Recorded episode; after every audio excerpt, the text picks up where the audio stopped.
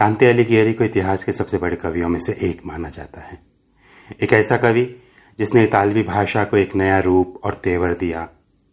एक ऐसा कवि जिसने पश्चिमी यूरोप में कविता लिखने के तरीकों को बदल के रख दिया। यूरोप और अमेरिका के कई हिस्सों में कवियों के बीच ये मान्यता है कि अगर आपने दांते को ठीक से नहीं पढ़ा तो आपकी कविता में वो दार्शनिक गहराई नहीं आ पाएगी जिसके आप सपने देखते हैं। तो आज हम बात करेंगे इटली के उसी महाकवि दांते अलिकियरी के बारे में। मेरी बातचीत तीन हिस्सों में बटी हुई है। पहला हिस्सा है दांते की प्रेम कथा, जो कि उनके पूरे रचनात्मक जीवन की बुनियाद है। दूसरा हिस्सा है दांते की किताबें, जिसमें उनकी महान रचना द डिवाइन कॉमेडी पर चर्चा होगी। और तीसरा हिस्सा, क्यों महान है दांते? उनकी कविताओं की खासियत और दुनिया पे उनके प्रभाव की बातें। तो आइए, दांते की दुनिया में आपका स्वागत है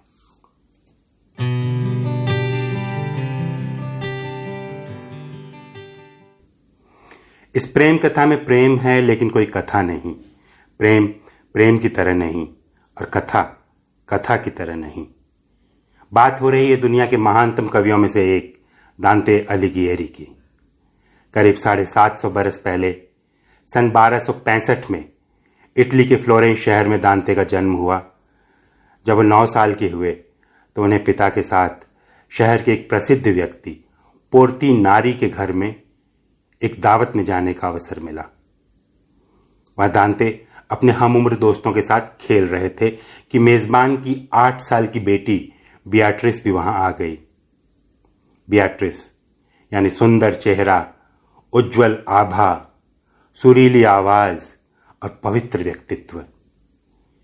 बियाट्रिस इतनी सुंदर थी कि पोर्ती नारी परिवार में उन्हें नन्ही परी कहा जाता था। पहली नज़र में ही दांते बियाट्रिस के प्रेम में पड़ गए, जैसे किसी ने उन पर जादू कर दिया हो। बियाट्रिस की एक झलक पाने के लिए दांते उसके घर के आसपास भटकते रहते, शहर की गलियों में घूमते रहते, अपनी तलाश को गुप्त रखकर उन्होंने तमाम प्रयास किए, लेकिन कोई कामयाबी नहीं मिली। अगली मुलाकात नौ साल बाद हुई, तब दांते अठारह और बियाट्रिस सत्रह साल की थी। फ्लोरेंस में आर्नो नदी के किनारे, पुल के पास छक सफ़ेद कपड़ों में बियाट्रिस अपनी दो सहेलियों के साथ चली आ रही हैं। दांते हर समय उसी के बारे में सोचते रहते थे। बरसों से उसकी एक झलक पाने के लिए जी तोड़ प्रयास कर रहे थे। अब वो ठीक सामने थी। अपनी सहेलियों के साथ आ रही थी। दांते जैसे मंत्र मुग्ध सम्मोहित जैसी अवस्था में खड़े होकर उसे बस देखते रहे। बियाट्रिस उनके बिल्कुल पास से गुजरी। चार कदम आगे बढ़ी। फिर उसने पलट के दांते को देखा। इतालवी अंदाज में सिर झुकाया, दाहिना हाथ उठाया, दांते को सलाम किया और आगे बढ़ गई। नदी किनारे बियाट्रिस को देखने का यह दृश्य दांते के जीवन के सबसे मशहूर दृश्यों में है। इस दृश्य को यूरोप के कई चित्रकारों ने अपने कैनवस पर उतारा और नदी किनारे हुई कुछ क्षणों की इस मुलाकात को इतिहास में अमर बना दिया। बियाट्रिस के दर्शन और अभिवादन से दांते इतना खुश हो गए थे कि बाकी सारे कामों को छोड़ वह अपने कमरे में लौट गए और एक सुंदर भविष्य की कल्पना करते हुए सो गए। तब उन्हें एक स्वप्न आया जिसमें एक विशाल प्रकाश पुंज प्रकट हुआ। उस प्रकाश पुंज ने उनसे कहा, मैं तुम्हारा ईश्वर हूँ। दांते चकाचौंध होते हुए उसे देखते रहे।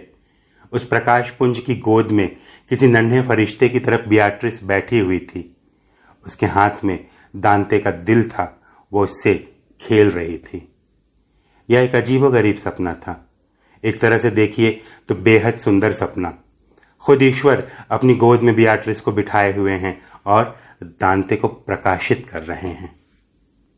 दांते कम उम्र से ही कविताएँ लिखते थे। इस सपने ने उन्हें एक कविता लिखने की प्रेरणा दी। उन्होंने जो सोनेट लिखा, वह उनकी प्रसिद्ध किताब, द न्यू लाइफ का पहला सोनेट बन गया। एक युवा कवि को अपने जीवन की सबसे बड़ी प्रेरणा मिल गई।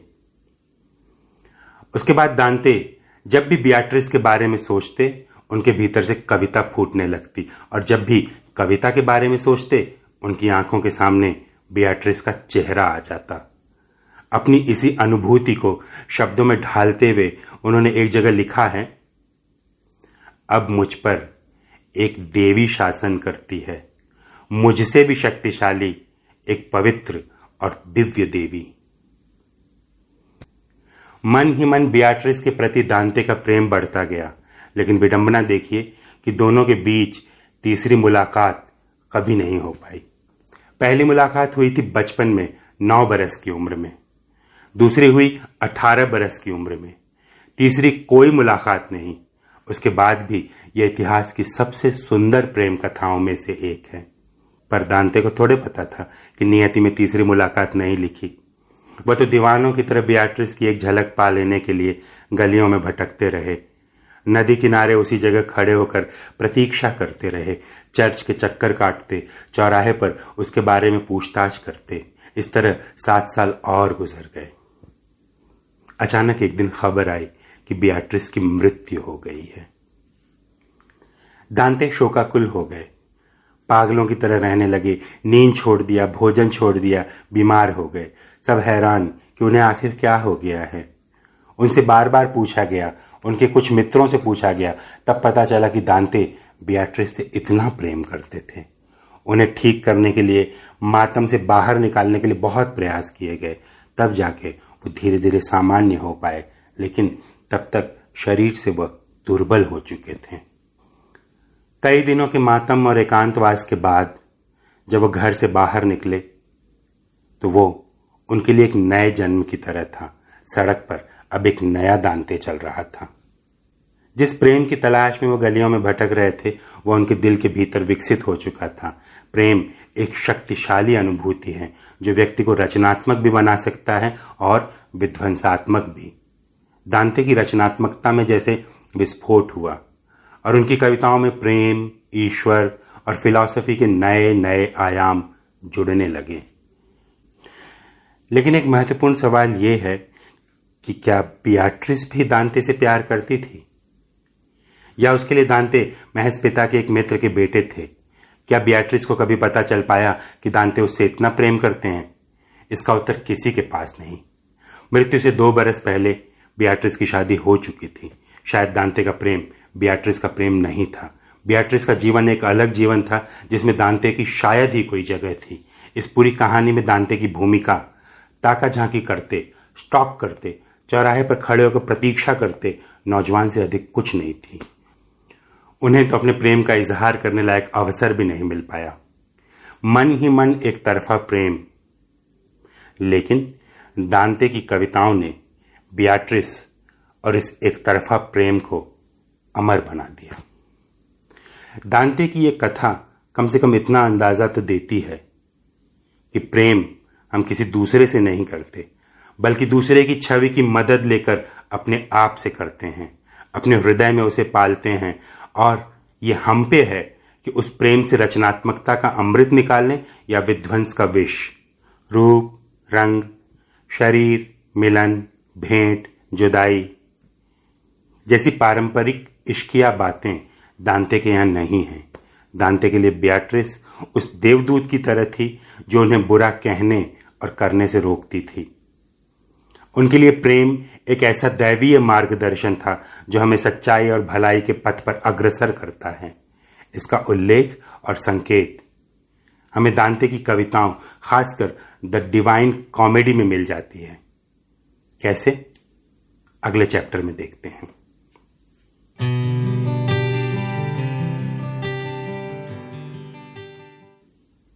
दांते ने अपने जीवन के बारे में अधिकांश बातें खुद ही लिखी हैं, लेकिन प्रतीकों और संकेतों में।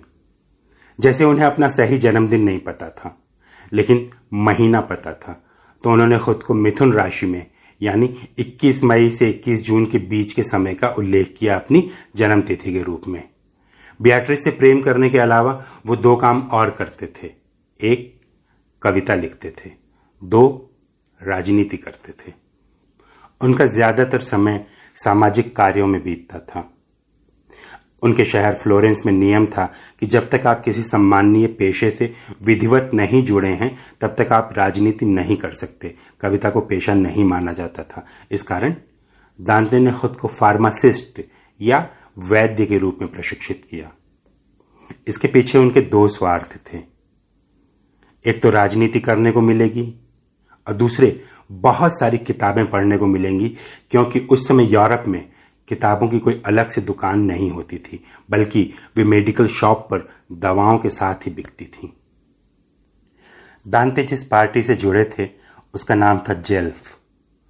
वह सत्तारूढ़ शक्तियों और रोमन साम्राज्य का विरोध करती थी। उसमें रहते हुए दांते ने एक युद्ध भी लड़ा था। फ्लोरेंस में एक लंबा संघर्ष चला और दांते की पार्टी जेल्फ विजयी हो गई।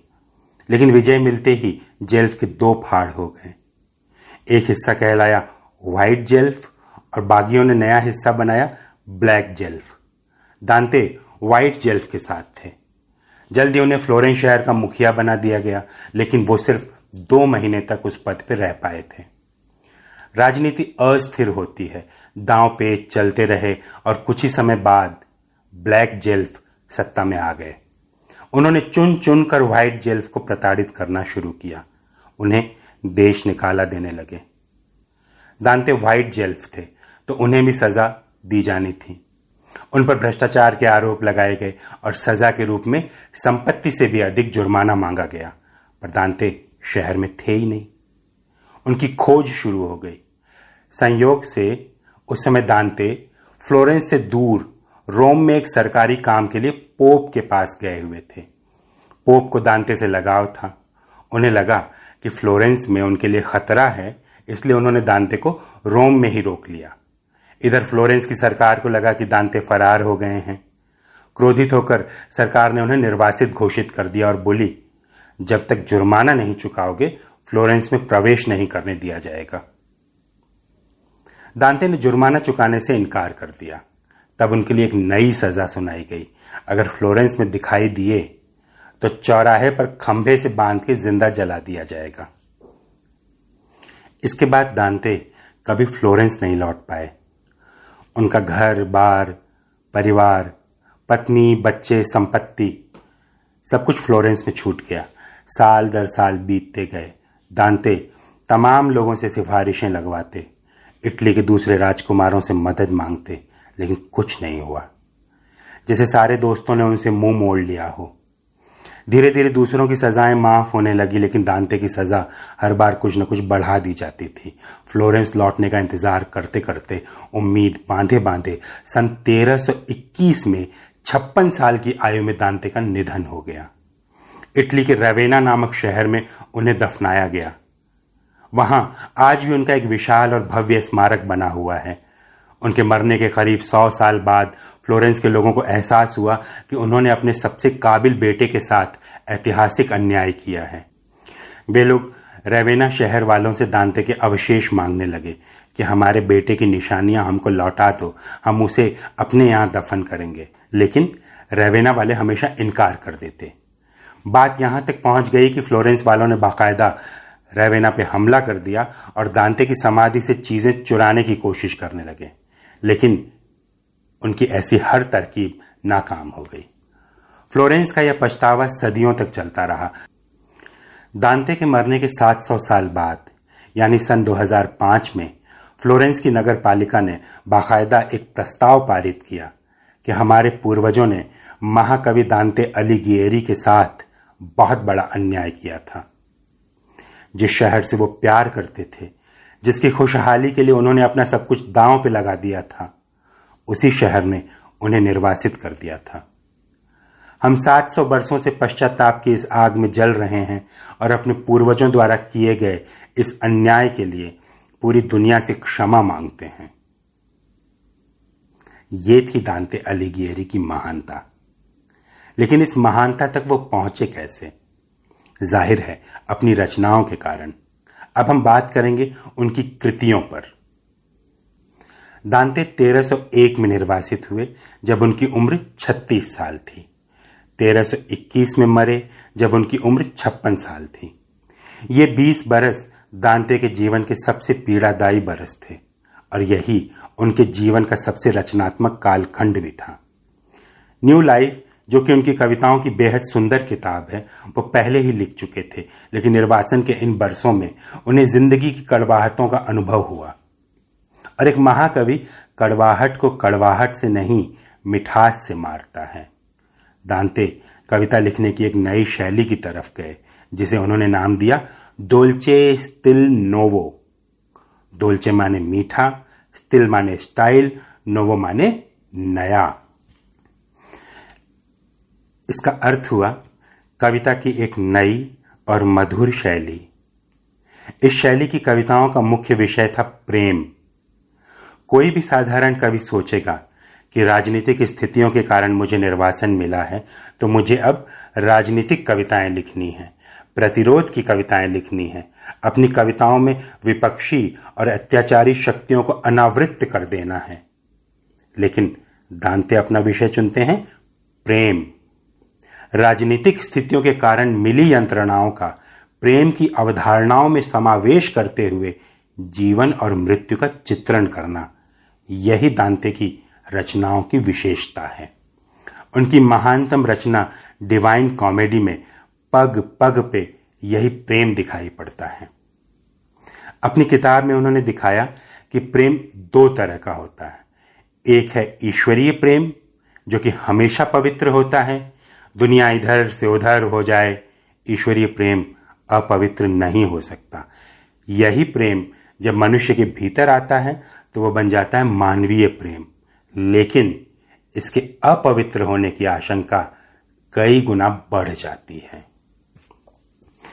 ईश्वरीय प्रेम आपसे हमेशा पुण्य करवाएगा, लेकिन मानवीय प्रेम आपसे कई बार पाप भी करवाता है। क्योंकि मनुष्य पापों का पुतला है।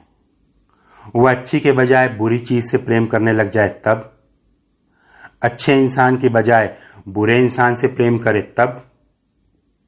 इस किताब में उन्होंने लिखा है कि जब हम अपने लालच से, अपने अहंकार से, अपने भीतर पलने वाली नफरतों से, अपने हृदय की बुराइयों से प्रेम करने लगते हैं, तब वह एक पापी किस्म का प्रेम होता है। और इसके कारण मनुष्य नरक का भागीदार बनता है। पूरी डिवाइन कॉमेडी का सार यही प्रेम है, मानवीय प्रेम और ईश्वरीय प्रेम। डिवाइन कॉमेडी तीन हिस्सों में बटी हुई है। पहला हिस्सा है इन्फर्नो, यानी नर्क। किताब के आरंभ में दांते कल्पना करते हैं कि वो मर चुके हैं और मरने के बाद गिरते जा रहे हैं। एक अतल गहराई में बेहद रफ्तार के साथ गिरते जा रहे हैं। बीच में किसी एक जगह उन्हें थामता है। पुराने वक्तों का एक दूसरा महाकवि, रोमन महाकवि, वर्जिल। देखिए, कवि की मुक्ति दूसरे कवि के हाथों होती है। दांते जहाँ गिरते हैं, वो जगह है नर्क, और उन्हें संभालते हैं महाकवि वर्जिल। और दांते को नर्क की यात्रा कराते हुए बाहर की ओर ले जाते हैं। नर्क बहुत भयानक है। चारों तरफ़ आग जल रही है। लोगों को उनकी करतूतों, पापों के हिसाब से दंड दिया जा रहा है। दंड भी साधारण नहीं, बल्कि अजीब तरह के। जैसे ज्योतिषियों को दंड मिला है कि उनकी मुंडी घूम के पीछे की तरफ़ देखेगी। ज्योतिषी हमेशा दावे करते हैं कि वे भविष्य को देख लेते हैं। इस दंड का अर्थ यह हुआ कि तुमने दावे तो हज़ार किए लेकिन कभी तुम आगे की तरफ़ नहीं देख पाए। तो अब ऐसा दंड कि चलोगे आगे की तरफ़, लेकिन देखोगे पीछे की तरफ़। इस तरह के तमाम नज़ारे देखते हुए दांते आगे बढ़ते हैं। वर्जिल उन्हें नरक से बाहर निकाल ले जाते हैं। वर्जिल मानवीय प्रेम के प्रतीक हैं। वह खुद भी प्रेम के महाकवि थे। दांते ने इन्फर्नो में वर्जिल को अपना मार्गदर्शक बनाया, क्योंकि उनके अनुसार मनुष्य से किया गया प्रेम तुम्हें नरक की यातनाओं से मुक्ति दिला सकता है। अच्छी चीज़ों के साथ, अच्छे मनुष्यों के साथ किया गया प्रेम तुम्हारी आत्मा को इतना पवित्र बना देता है कि तुम कम से कम नर्क की कठिनाइयों से पार पा सकते हो। नर्क से निकल के दांते पहुँचते हैं माउंट परगेट्री पर। यह किताब का दूसरा हिस्सा है, जिसका शीर्षक है परगेट्री। ईसाई धर्म ग्रंथों या ऐसा कहें कि ईसाई कॉस्मोलॉजी के अनुसार, नर्क और स्वर्ग के बीच एक और दुनिया होती है, जहाँ आत्माओं की शुद्धि की जाती है। ये दुनिया है परगेट्री जो कि परगेट्री नामक पहाड़ पे बनी हुई है। इस पहाड़ की सात चोटियाँ हैं। ईसाइयों में जैसे सात तरह के पाप होते हैं, सेवन डेडली सिंस जिनका पूरा जीवन ही पापों से भरा रहा, वे तो नर्क में ही रह जाते हैं, वहीं जलते रहते हैं। लेकिन जिनके भीतर पुण्य अधिक होता है, वे नर्क को पार करके परगेटरी पहुँचते हैं। जिसने जैसा पाप किया हो, उस हिसाब से उसकी आत्मा की शुद्धि की जाती है। इस हिस्से में आत्मा की शुद्धि का विस्तृत वर्णन है। किताब का तीसरा हिस्सा है, पाराडिसो, यानी पैराडाइज यानी स्वर्ग। दांते की आत्मा शुद्ध होकर स्वर्ग पहुँच गई है। अब वहाँ उन्हें एक नया मार्गदर्शक मिला है, उनकी प्रेमिका बियाट्रिस। थी तो वह मनुष्य, लेकिन दांते के सामने प्रस्तुत हुई है ईश्वरीय मार्गदर्शक बनकर। अब याद कीजिए वो सपना जो दांते ने 18 की उम्र में देखा था, कि बियाट्रिस ईश्वरीय प्रकाश पुंज की गोद में बैठकर उन्हें प्रेरित कर रही है। अपने जीवन में दांते ने बियाट्रिस से बहुत प्रेम किया। दांते की किसी कविता में उनकी पत्नी का उल्लेख नहीं है, लेकिन बियाट्रिस के लिए उन्होंने सैकड़ों कविताएँ लिखी, क्योंकि वो बियाट्रिस से मनुष्य के रूप में कम, एक ईश्वरीय प्रेरणा के रूप में अधिक प्रेम करते थे। बियाट्रिस से ताजिंदगी किया गया उनका प्रेम और डिवाइन कॉमेडी के तीसरे हिस्से में बियाट्रिस का ईश्वरीय मार्गदर्शक के रूप में चित्रण, प्रेम की एक अलग ही और उस युग के हिसाब से एक नई व मधुर परिभाषा प्रस्तुत करता है। वो परिभाषा क्या है कि प्रेम करने के लिए आपको दूसरे व्यक्ति के सशरीर उपस्थित रहने की आवश्यकता नहीं है। आप किसी से प्रेम करते हैं, वो व्यक्ति जीवन में है ही नहीं, लेकिन फिर भी उसके प्रति आपका प्रेम कम नहीं होगा। आप उसे अपने दिल के भीतर बसा लीजिए। उसकी अनुपस्थिति से भी प्रेम कीजिए और वैसा ही प्रेम कीजिए। प्रेम के लिए किसी बाहरी मदद की ज़रूरत नहीं। सब कुछ दिल के भीतर है। उस व्यक्ति को जाने बिना, उस व्यक्ति से मिले बिना भी प्रेम किया जा सकता है, क्योंकि वो कहीं और नहीं, आपके दिल के भीतर रहता है। दुनिया की नज़र में एक तरफा प्रेम होगा, लेकिन दांते ने इसे संपूर्ण प्रेम कहा है। फीनो अमोरे। यानी संपूर्ण प्रेम। फीनो अमोरे का यह कॉन्सेप्ट पश्चिम में दांते की रचनाओं से ही आया है। किताब के इस तीसरे हिस्से में बियाट्रिस दांते का मार्गदर्शन करती है। फिर उन्हें स्वर्ग के तमाम रहस्यों से परिचित कराती है। फिर आगे चलकर उन्हें एक नए मार्गदर्शक तक पहुंचाती है। वो नए मार्गदर्शक हैं सेंट बर्नार्ड। दांते ने अपनी किताब में उन्हीं को क्यों चुना? क्योंकि सेंट बर्नार्ड ईसाइयों में विचारवान धार्मिक आस्था के प्रतीक हैं। एक होती है कट्टर धार्मिक आस्था, दूसरी है विचारवंत धार्मिक आस्था। दांते को सेंट बर्नार्ड जैसा मार्गदर्शक मिला, जिसने उन्हें ईश्वर तक पहुँचाया। अंत में दांते की आत्मा ईश्वर की आत्मा में समाहित हो जाती है। इस तरह यह किताब और दांते की यात्रा पूरी होती है।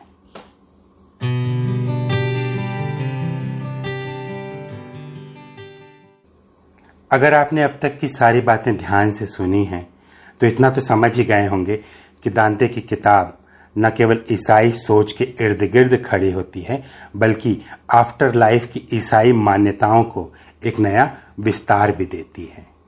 ये बहुत स्वाभाविक है। कला और साहित्य पर धर्म और संस्कृति का विशेष प्रभाव पड़ता है। आप जिस धर्म और संस्कृति से हैं, उसी की कहानियाँ बचपन से सुन रहे हैं।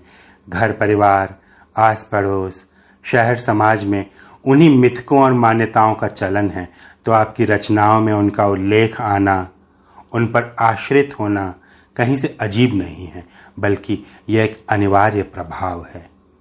जिन देशों और भाषाओं में ईसाई धर्म और संस्कृति का विशेष प्रभाव रहा, और दुनिया में ऐसे देशों की संख्या बहुत है, उन जगहों पर दांते की रचनाओं का एक खास महत्व है। लेकिन हम जैसे लोग, हमारी भाषा के लोग, हमें दांते की रचनाओं को पूरी तरह समझने, उनकी महानता को विशुद्ध तरीके से आत्मसात कर पाने में एक अलग ही कठिनाई होती है, क्योंकि हम उन मिथकों से, उन धार्मिक मान्यताओं और परिवेश से बहुत परिचित नहीं होते। जैसे नर्क और स्वर्ग की मान्यता हिंदुओं में अलग है, ईसाइयों में अलग और मुस्लिमों में अलग। ईसाई दिलचस्पियों के कारण बाद के बरसों में दांते की रचनाओं का प्रसार और प्रचार बहुत हुआ। लेकिन उनकी महानता सिर्फ़ ईसाइयत पर टिकी हुई हो, ऐसा नहीं है। वो बेहद प्रभावशाली कवि हैं। उनके बिंब, भाषा और जीवन की कुरूप सच्चाइयों को मधुरता से प्रस्तुत करने की शैली हमें गिरफ़्तार कर लेती है। उन्हें पढ़ने के बाद हम बहुत देर तक, बरसों तक उनके प्रभाव में रहते हैं। उनके पास प्रेम है, रिलीजन है, थियोसफी है, फिलॉसफी है, अध्यात्म है, इतिहास है, भूगोल है, मिथक है, स्मृति है, कल्पना है। और ये सब कविता के भीतर है। एक सुंदर और युग परिवर्तनकारी कविता के भीतर। ईसाई पृष्ठभूमि होने के बाद भी ये किताब पूरी दुनिया के पाठकों को क्यों अपील करती है? क्योंकि महज कविता का वातावरण ही ईसाई है। बाकी अपनी थीम में, अपने विषय में ये किताब पूरी मनुष्यता को अपील करती है। जिस तरह सात दुर्गुण या सेवन डेडली सिंस हैं, उसी तरह सात सद्गुण भी हैं। इन पुण्यों या सद्गुणों को दांते ने दो भागों में विभाजित किया है। चार सद्गुण वो ग्रीक मान्यताओं से लेते हैं और ईसाई मान्यताओं से सिर्फ़ तीन सद्गुण लेते हैं। इन सात सद्गुणों और सात दुर्गुणों को हम जानेंगे तो कहेंगे कि ये कविता ईसाई नहीं, बल्कि पूरी मनुष्यता के संदर्भ में रची गई है। क्या है ये सात सद्गुण? विनम्रता, उदारता, क्षमा, परिश्रम, दया, संयम और पवित्रता। और सात दुर्गुण क्या हैं? क्रोध, ईर्ष्या, आलस्य लालच, भोग, आसक्ति कामुकता सद्गुणों और दुर्गुणों की इस सूची की रोशनी में दांते को पढ़ा जाए तो हमें अपने आप बुद्ध याद आते हैं, भगवत गीता याद आती है। हमें यह कभी नहीं भूलना चाहिए कि मनुष्यता के मूल्य, धर्म और संस्कृति के पार चले जाते हैं, और श्रेष्ठ साहित्य अपने सांस्कृतिक चित्रण के बहाने मनुष्य के चिरंतन मूल्यों को ही प्रतिष्ठित करता है। दांते ने इसे बेहद खूबसूरती और कामयाबी के साथ किया है। जो चीज़ें वो जीवन में नहीं कर पाए, उन्हें अपनी कविता में संभव कर दिया। जैसे अभी हमने बात की कि उन्हें निर्वासित किया गया था, उनके साथ अन्याय हुआ था। वे उन अन्यायियों को दंडित होते देखना चाहते थे। जीवन में उन्हें इसका मौका नहीं मिला। इस मौके को उन्होंने कविता के भीतर प्राप्त किया। इन रचनाओं में, इन कविताओं में निर्वासन के दिनों की यंत्रणा का बारीक चित्रण है। जिन्होंने उन पर अन्याय किया था, नर्क की यात्रा में उन्हें दंड मिलने का सांकेतिक वर्णन है। जिन लोगों ने उनकी मदद की, उनका एक सकारात्मक वर्णन भी है। उन्हें अपने जीवन में बियाट्रिस का साथ कभी नहीं मिला तो उन्होंने क्या किया? अपनी कविता के भीतर उस साथ को अर्जित कर लिया। उनकी कविता पैरेलल दुनिया बनाती है। जो जीवन में नहीं हुआ, वो कविता में ज़रूर होगा। दांते ने अपनी कविताएँ जनता की भाषा में लिखी। उनके समय में लैटिन भाषा में कविताएँ लिखने का चलन था। जनता के बीच टूटी फूटी इतालवी और उसकी जैसी कई बोलियाँ बोली जाती थीं। दांते ने लैटिन में लिखने के तत्कालीन फ़ायदों को नज़रअंदाज किया। और अपने लिए एक ऐसी भाषा बनाई जो सड़क पर काम करने वाले मजदूर से लेकर महलों में रहने वाले राजा और पुजारी तक समझ जाए। उन्होंने उन सारी बोलियों में से शब्द और छवियाँ उठाई और अपनी तरह से उन्हें लिखा। जनता में उनकी इस किताब से गीत गाए गए। आज इतालवी भाषा के जिस रूप को हम जानते हैं, वो दांते अलिगियरी की रचनाओं से आया। ऐसा कहें कि दांते ने ही इतालवी का विकास और परिष्कार किया तो कुछ गलत नहीं होगा। भाषा और साहित्य पर दांते का इतना प्रभाव पड़ा कि टूटे फूटे वाक्यों वाली उनकी टस्कन बोली जल्दी ही पूरे पश्चिमी यूरोप की भाषा बन गई। एक कवि पूरी भाषा की रचना कर दे, इतना बड़ा प्रभाव कम ही भाषाओं में दिखता है। हिंदी में अमीर, खुसरो और तुलसीदास, फारसी में फिरदौसी, अंग्रेज़ी में शेक्सपियर और फिनिश में कालेवाला के रचयिता लॉन्ड्रोथ कम ही भाषाओं में ऐसे उदाहरण देखने को मिलते हैं कि किसी कवि ने अपनी भाषा के विकास में इतनी बड़ी भूमिका निभाई हो। दांते की रचनाओं का प्रभाव पूरी दुनिया के साहित्य पे किसी न किसी तरह पड़ा। बीसवीं सदी के शुरू में भारत में अल्लामा इकबाल ने दांते से गहरे प्रभावित होकर फारसी में जाविद नामा की रचना की। इकबाल ने ईसाई मान्यताओं के बजाय इस्लामी मान्यताओं पर उस कविता की रचना की थी, लेकिन अनुसरण उन्होंने दांते का ही किया। जैसे डिवाइन कॉमेडी में दांते वर्जिल को अपना मार्गदर्शक बनाते हैं, इकबाल ने जाविद नामा में मौलाना रूमी को अपना मार्गदर्शक बनाया। लेकिन दांते के अनुसरण के बाद भी इकबाल की जाविद नामा एक उच्च कोटि की आधुनिक साहित्यिक रचना है। और अंत में एक खास बात। अतीत में कई जिज्ञासु मित्र मुझसे पूछ चुके हैं कि इस किताब का नाम डिवाइन कॉमेडी क्यों है? ये कोई कॉमेडी तो है नहीं। कॉमेडी में तो हँसी मज़ाक होता है, जबकि ये बेहद सीरियस दार्शनिक टाइप की कविता है। फिर इसे कॉमेडी नाम क्यों दिया गया? वो भी डिवाइन कॉमेडी। क्या ये कोई ईश्वरीय परिहास है? हो सकता है कि आपके मन में भी ये सवाल आया हो। तो जवाब ये कि दांते ने मूल रूप से इसका नाम रखा था कॉमेडी। लोगों के बीच पहुँचते ही ये किताब इतनी चल गई कि दांते की अगली पीढ़ी के कवि, बोचाचियो ने इसके शीर्षक में डिवाइन शब्द जोड़ दिया। बन गई डिवाइन कॉमेडी बोचाचियो ने 700 साल पहले दांते की पहली जीवनी लिखी थी द लाइफ ऑफ़ दांते। यह थी डिवाइन शब्द की कहानी। अब जाने कि शीर्षक में कॉमेडी क्यों है। क्योंकि पुराने ज़माने के यूरोप में रचनाएँ, नाटक और महाकाव्य दो ही तरीके के होते थे। यदि रचना का अंत दुखद या दुखांत है तो वह कहलाएगी ट्रेजिडी और यदि उसका अंत सुखद तो वह कहलाएगी कॉमेडी। तो दांते की इस किताब के संदर्भ में कॉमेडी का अर्थ हँसी मज़ाक हल्ला गुल्ला नहीं है, बल्कि एक सुखांत रचना है। किताब के अंत में दांते की आत्मा ईश्वर से एकाकार हो जाती है। अपना लक्ष्य पाकर एक विराट, पवित्र आनंद की प्राप्ति करती है। इसलिए यह एक सुखांत रचना है।